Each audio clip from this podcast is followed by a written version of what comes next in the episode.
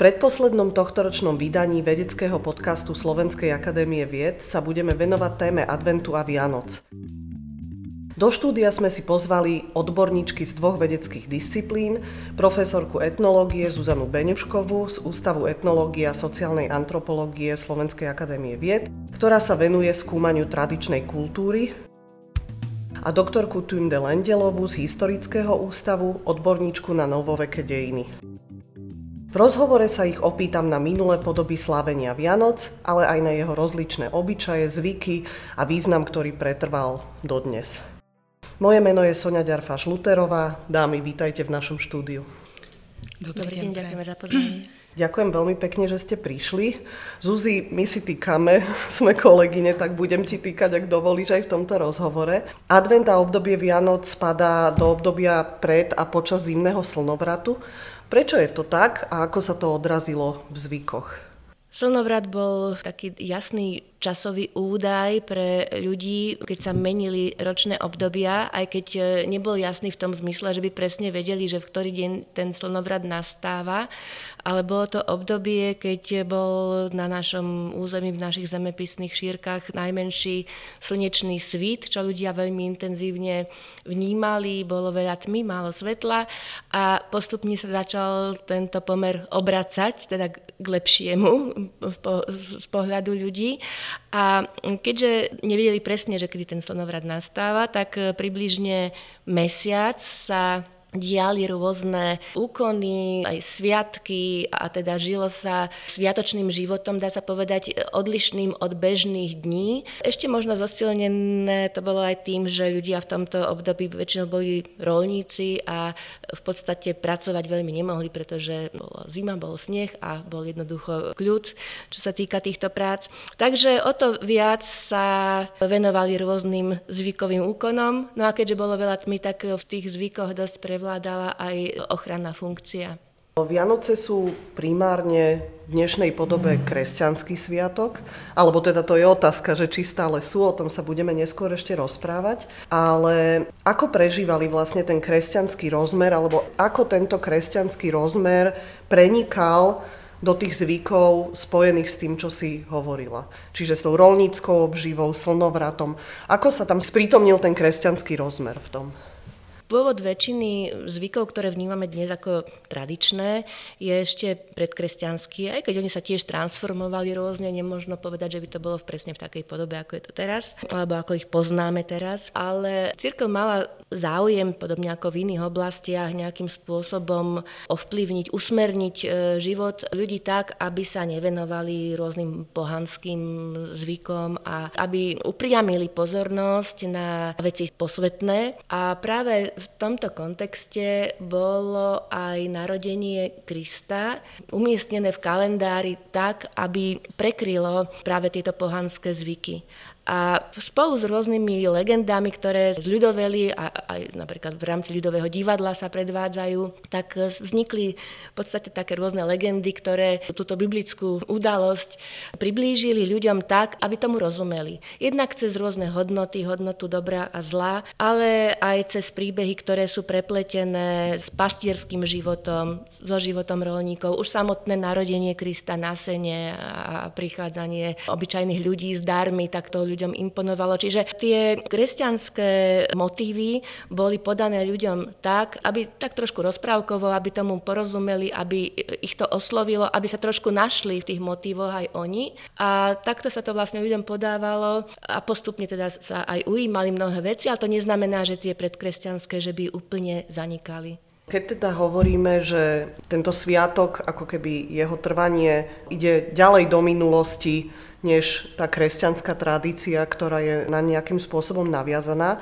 V ktorom období by sme, pani doktorka Lendelová, mohli hľadať prvé zmienky o slávení Vianoc? Tej podobe ako, no ťažko povedať, že? Či v tej podobe ako dnes? E, ťažko povedať, ale v podstate tak, ako pani Beňušková hovorila, je to sviatok, ktorý má nejaké konotácie ešte aj na antické obdobie, keď sa konali v tomto období nejaké tie Saturnálie, ale fakticky až po synode v Nice v rokoch 325 až 335 bolo ustálené, ustálený dátum narodenia Ježiša Krista na ten 25. december a vlastne vtedy sa začali tie Vianoce sláviť.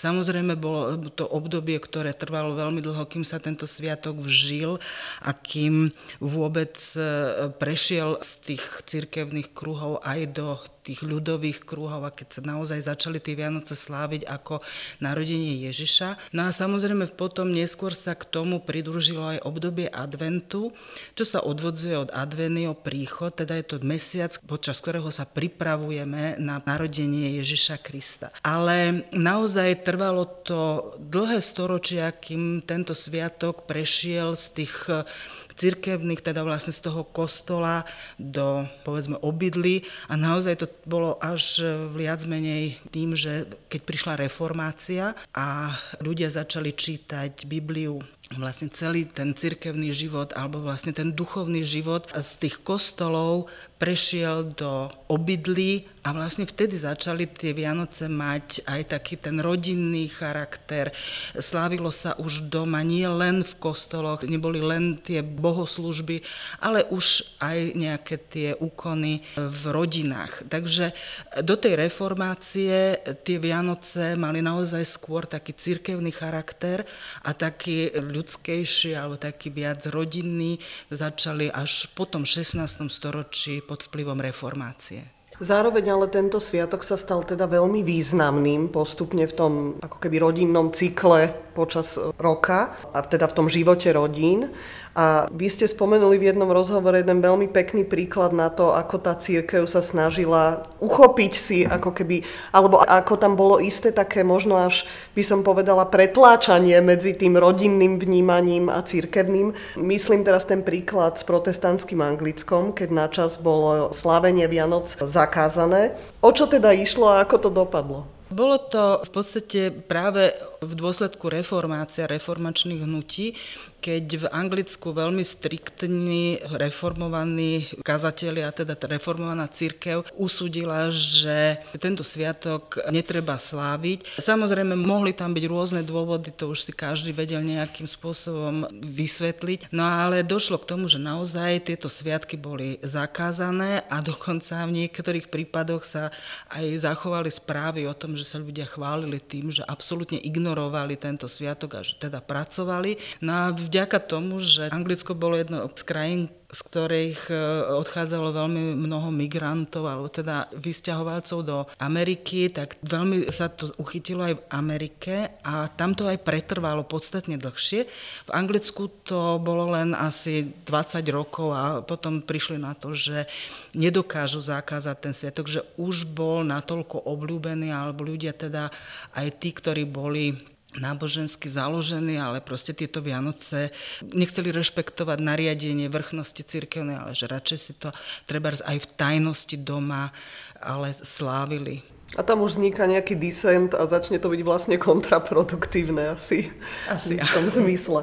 Zuzi, už sme spomínali advent, že to je teda dlhšie obdobie, to je asi aj našim poslucháčom a posluchačkám známe. Možno poznajú aj typické rituály z toho vidieckého prostredia, ako sú stridžie dní, Ondrej, Barbora, Mikuláš, Lucia, vlastne všetky tieto drobné sviatky, ktoré nejakým spôsobom potom smerujú k tomu vyvrcholeniu počas toho štedrovečerného dňa a tých nasledujúcich dní. Aké najzaujímavejšie nejaké také prvky alebo obyčaje ti napadajú v súvislosti s adventom? Je niečo, čo není až také známe a čo by nás mohlo zaujať? Alebo nejaký konkrétny zvyk? Áno, keď som sa pripravovala na toto stretnutie, alebo vždy sa človek musí trošku aspoň v myšlienkach pripraviť, tak e, som si tak uvedomila, že v podstate je fascinujúce, že vždy sa objaví niečo, čo tak nejako rozvíri verejnú hladinu uvažovania a aj rôzne dohady a v tomto prípade už teda po niekoľko rokov, ale opätovne aj tento rok, je to vlastne behanie krampusov, čo je alpský zvyk z Rakúska a z južného Nemecka, ktorý má veľkú popularitu, napokon je aj na zozname UNESCO a chodia tam cestovné kancelárie sa pozerať na týchto krampusov veľmi strašidelných a teda je to veľmi taká emotívna, impozantná, také divadelné predstavenie. No a tak celkom logicky v rámci globalizačných procesov je snaha nejakým spôsobom týchto krampusov preniesť aj do iného prostredia.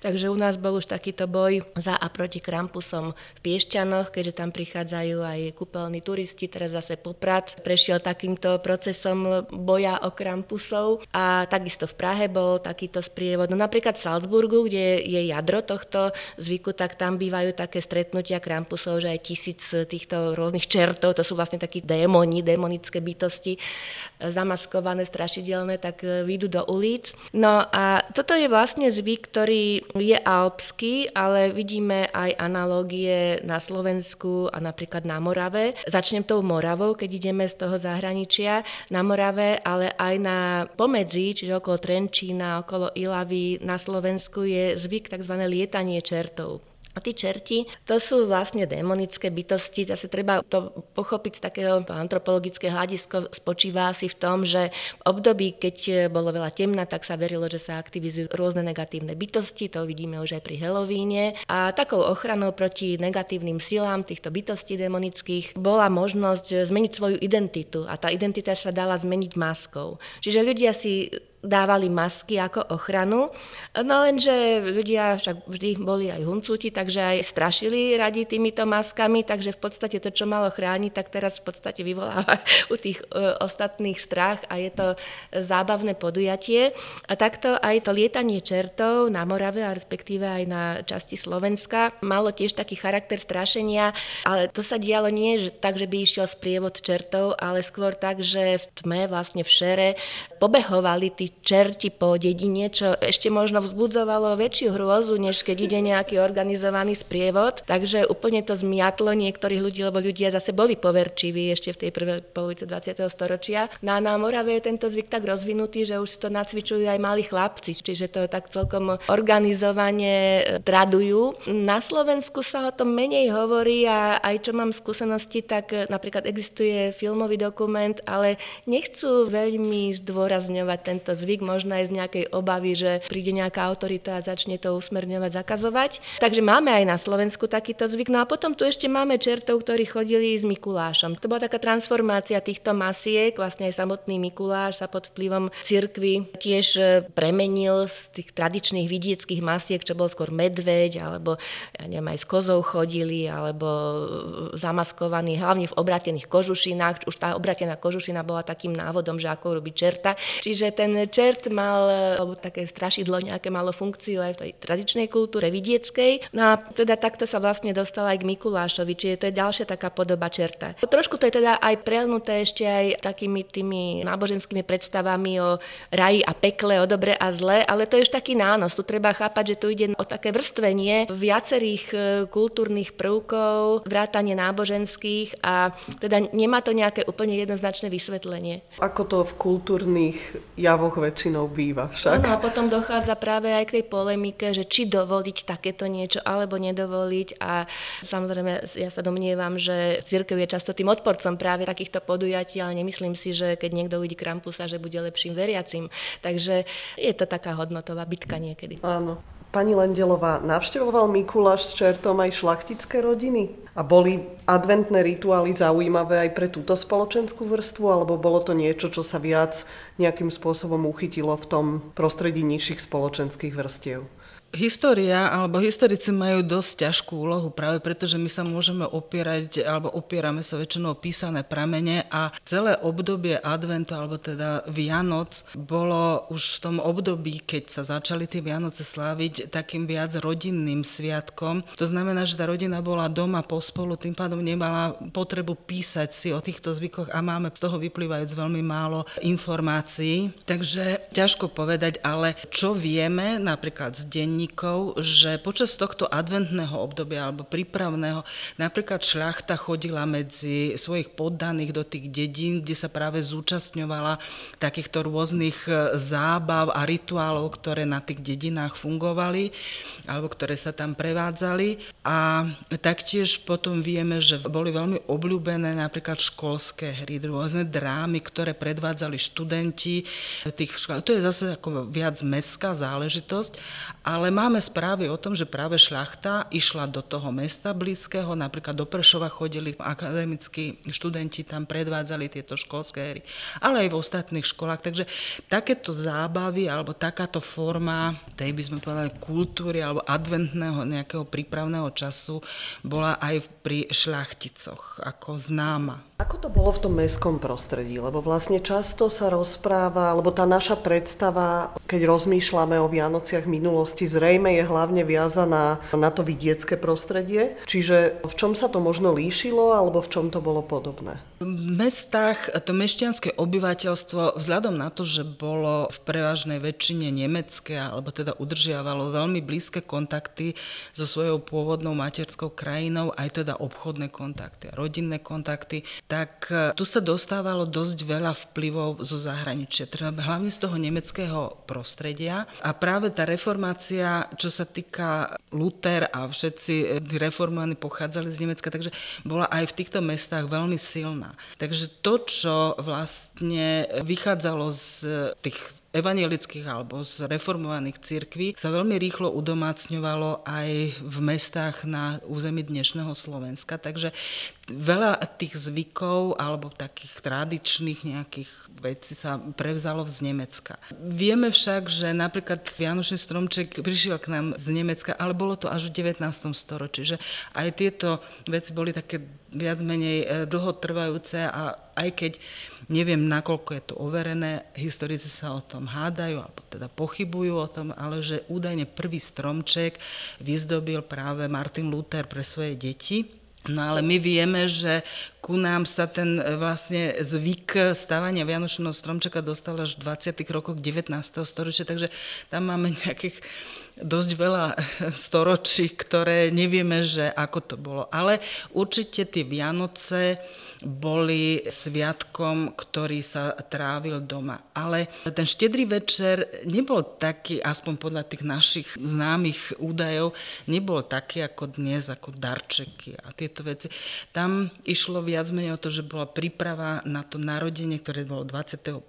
takže polnočná omša a 25. opäť bohoslúžby a potom vlastne boli nejaké hostiny a to sa už potom oslávilo. V protestantskom prostredí to nebolo charakteristické, ale v katolickom sa dodržiaval pred Vianocami aj pôst.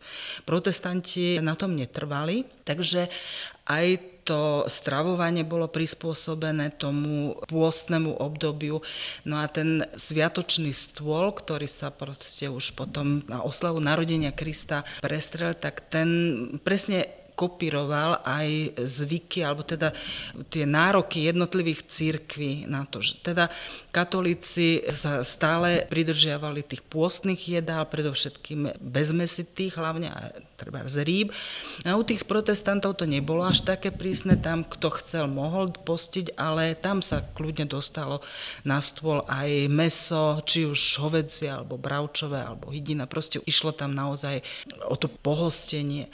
No a čo sa ešte tak viaže, to je taká tradícia, alebo teda že koľko jedál a koľko chodov sa dostalo na stôl. A väčšinou teda, nie všade, ale väčšinou sa dodržiavalo, tých jedál bolo buď 7 alebo 9 teda chodov, pretože boli to čísla, ktoré mali ako určitý symbolický význam Takže v takýchto drobnostiach sa to, čo vieme dokladovať, čo máme na to nejaké písomné doklady, tak to sú takéto drobnosti, z ktorých si musíme poskladať nejakú mozaiku.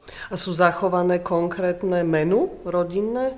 Jedálne lístky, alebo z akých materiálov čerpáte? Máme zachované, zápisky? Áno, aj, ale máme zachované už z 17. z konca 16. obdobia jedálne lístky, aj práve na toto obdobie december, január, takže vieme si tie jedálne lístky akože celkom konkrétne ako zostaviť. No a potom sú samozrejme denníkové záznamy, napríklad z denníka Ladislava Rakociho vieme, že bežne 24. to bol normálny deň, keď sa vykonávali všetky veci tak, ako sa mali. On si išiel zapoľovať a proste strelil nejakého srnu alebo nejakého zajaca, tak proste druhý deň sa to objavilo na stole, takže to bolo viac menej nie len zábavka pánska, ale aj obohatenie toho sviatočného stola. No a väčšinou práve z týchto denníkov vieme, že na to 25. alebo 26.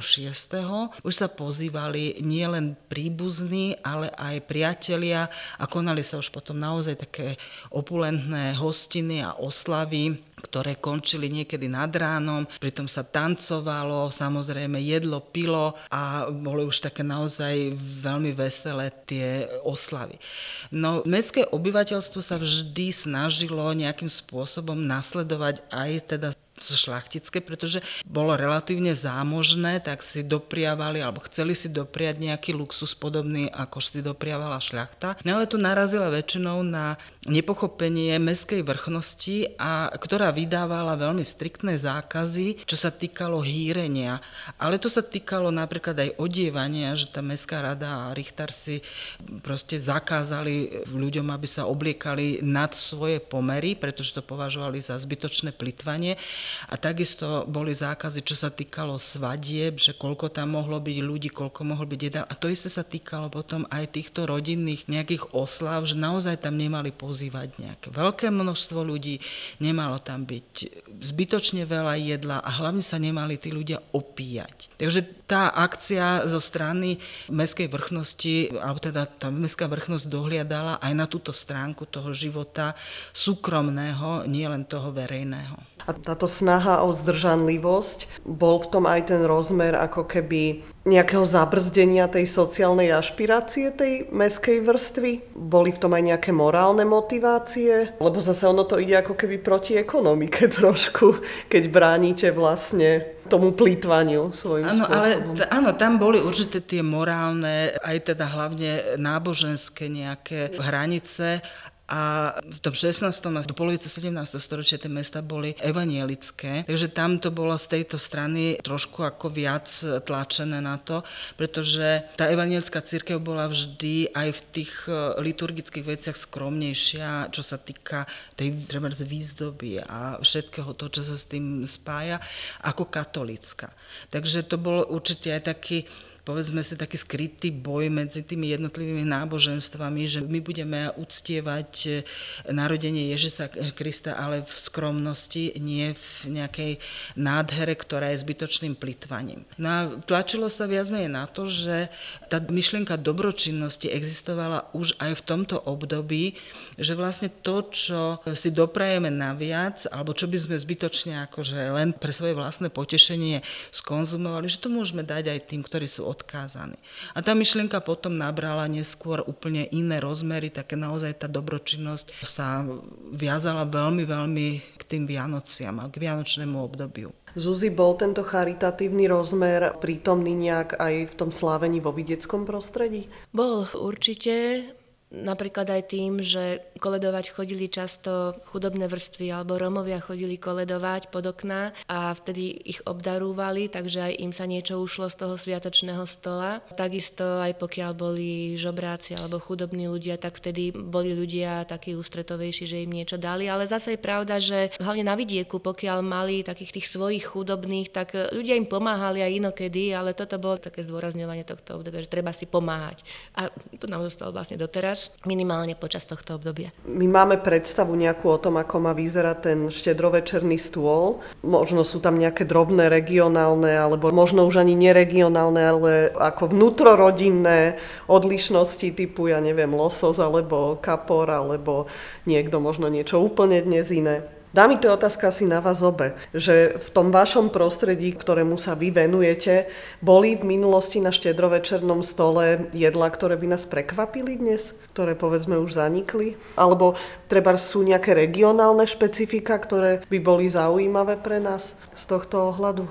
Ja myslím, že skôr by asi prekvapilo, že čo nebolo v minulosti na tých stoloch. Pretože dnes to tak berieme, že kapor je také typické jedlo, ale na mnohých hlavne dedinách ten kapor nebol dostupný, ani chudobnejším nebol dostupný bežne, takže tie jedlá, ktoré sa varili, tých 7 alebo aj 9 jedál, tak to boli väčšinou jedlá z obilnín, jedlá zo zeleniny, ovocia, čiže z toho, čo sa urodilo.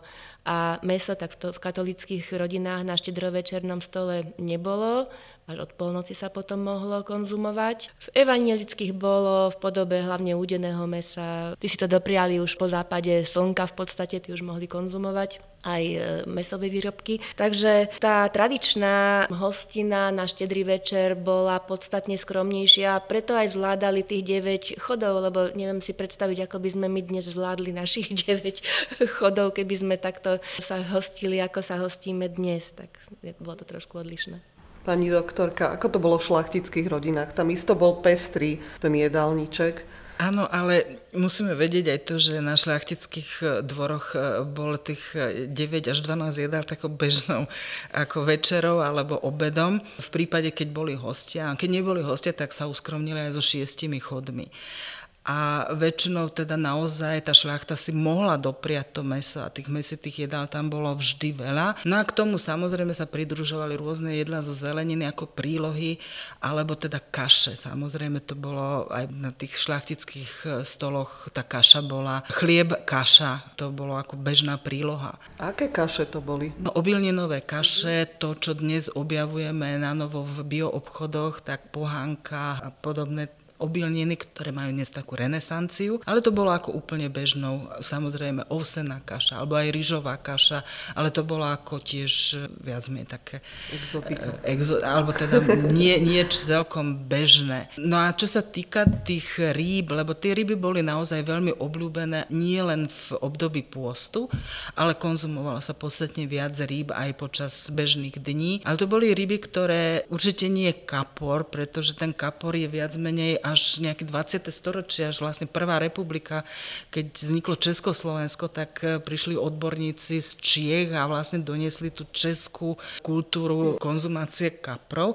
U nás sa jedli bežne pstruhy alebo karasy, alebo to, čo sa ulovilo v našich vodách bežne, ako, alebo potom aj raky ktoré teda boli veľmi obľúbené. No a čo sa týka tých jedál práve pri tých Vianočných, keď sa tam teda malo tých 7 alebo 9 jedál, tak naozaj tie porcie boli veľmi také menšie, nie také velikánske. No a potom už tie posledné chody to bolo aj také, že ovocie alebo nejaký sír a zapilo sa to kališkom likéru, takže to už naozaj neboli to také obrovské, takže teraz sa ideme prejesť. V šlachtickom prostredí to bolo také dosť bežné a to máme aj milión moralistických spisov, kde sa práve na toto tlačí, že je tam zbytočné obžerstvo, nehovoriac už o opilstve. A to sa viazalo aj k týmto sviatkom, nielen k tým bežným nejakým oslavám alebo Pani doktorka, už ste to spomenuli, že to obdarovávanie je vlastne pomerne nový zvyk. Tak ako to teda bolo? Kedy tento obyčaj a možno vieme aj z akého prostredia alebo a s akými významami? No, tie darčeky vlastne máme o tom celkom konkrétne správy už z období Starého Ríma, ako v období tých Saturnálií, ale u nás sa začali viac menej až naozaj tom 19. storočí, že dovtedy tie darčeky neboli charakteristické pri bežnom slávení Vianoc. V 19. storočí sa začali darčeky rozdať v prvom rade deťom.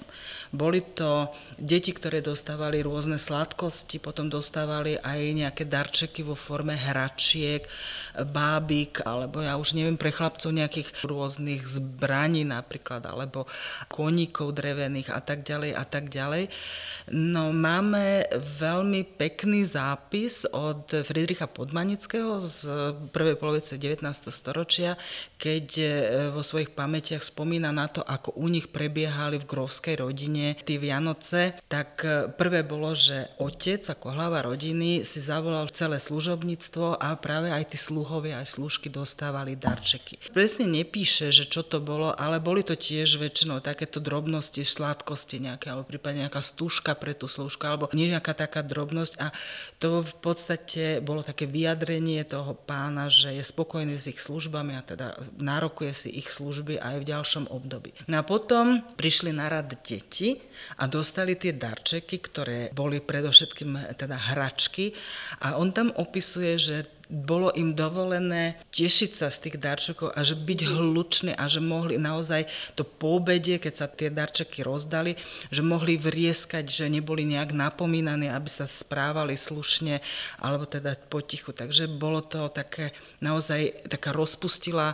oslava tých darčekov a potom sa prikročilo už ako k slušnej tej večeri alebo teda tej hostine. Takže tie darčeky z počiatku boli teda určené hlavne deťom. No a potom odvodenie sa začali vlastne práve v rámci tej dobročinnosti dávať aj odkázaným že treba, jednak sa robili aj zbierky a vznikali rôzne bratstva a podobné také nejaké zoskupenia, ktoré zozbierali nejaké peniaze, prípadne aj vecné dary alebo predmety, ktoré potom dávali tým odkázaným, či už sirotám, alebo opusteným ľuďom, chorým ľuďom a tak ďalej. Takže toto malo potom veľmi silnú tradíciu a pretrváva táto tradícia až po dnes. Zuzi, Vianoce mali v minulosti rozličné podoby, spájali sa s nimi rozmanité zvyky, mnohé z nich už aj zanikli. V čom ale spočíval, povedzme, taký tradičný duch, alebo dá sa hovoriť o niečom ako o tradičnom duchu Vianoc, ktorý pretrval aj dodnes? Ako to vnímaš? Tak, duch Vianoc, no atmosféra Vianoc asi má niektoré aj spoločné prvky v tom zmysle, že je to príprava na veľký sviatok, ktorý trvá v podstate dva dní, ale u nás aj tri dní, lebo aj ten štedrý večer musíme k tomu pripočítať.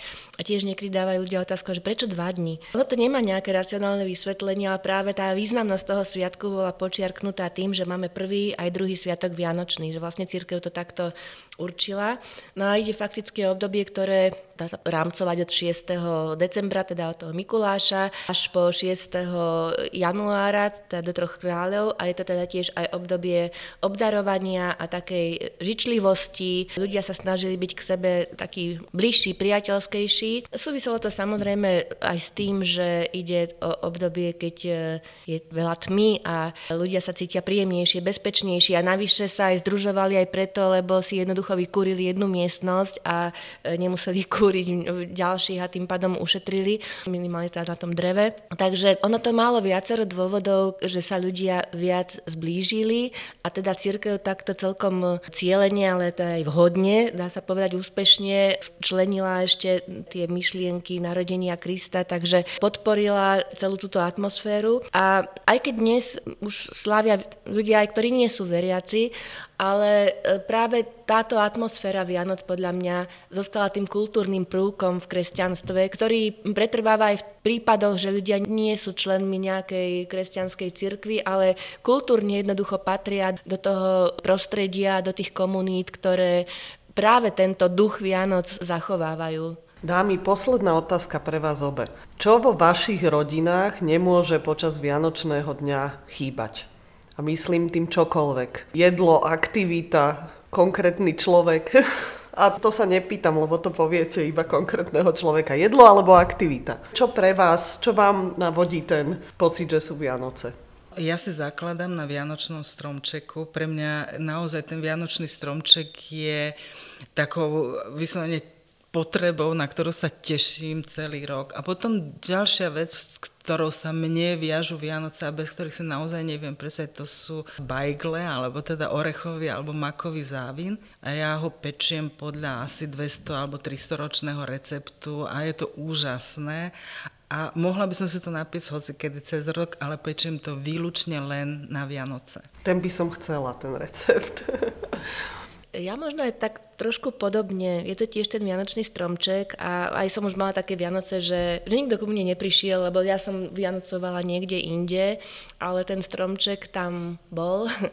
A takisto aj pečenie, nezvyknem vôbec nejako veľa piec počas roka, ale jednoducho sa k tejto aktivite pred Vianocami vždy vypnem a mám niekoľko receptov, ktoré nesmú chýbať. Sú to medovníky podľa babkinho receptu a medvedie lapky, ktoré mám zase mamina recepty, čiže naozaj tam také tradovanie týchto niekoľkých receptov. No a potom je to, áno, tí ľudia sú tam samozrejme asi najdôležitejší, takže toto sú také kulisy vianočné, aby vytvorili atmosféru, tieto veci, čo som spomenula. Ale áno, sú to stretnutia s najbližšími a niekedy máme takú predstavu, že človek by mal na Vianoce sedieť doma, priam podľa tradícií nepohnúť sa od stola, ale reálne to vyzerá u mňa tak, že tak krúžim trošku medzi deťmi a ďalšími blízkymi osobami, takže nakoniec je niekedy tých štedrovečerných stolov aj viac, takže je to naozaj také stretnutie sa ľudí. Ďakujem veľmi pekne, že ste prišli, prajem vám veľmi pekné sviatky. Zároveň sa lúčim aj s vami, milé poslucháčstvo, keďže týmto uzatváram moju, moju poslednú reláciu v role moderátorky.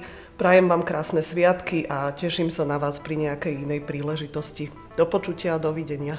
Dramaturgicky sa na dnešnej epizóde vedeckého podcastu Slovenskej akadémie vied podielali Katarína Gáliková a Sonia Luterová. Technická podpora Martin Bystriansky.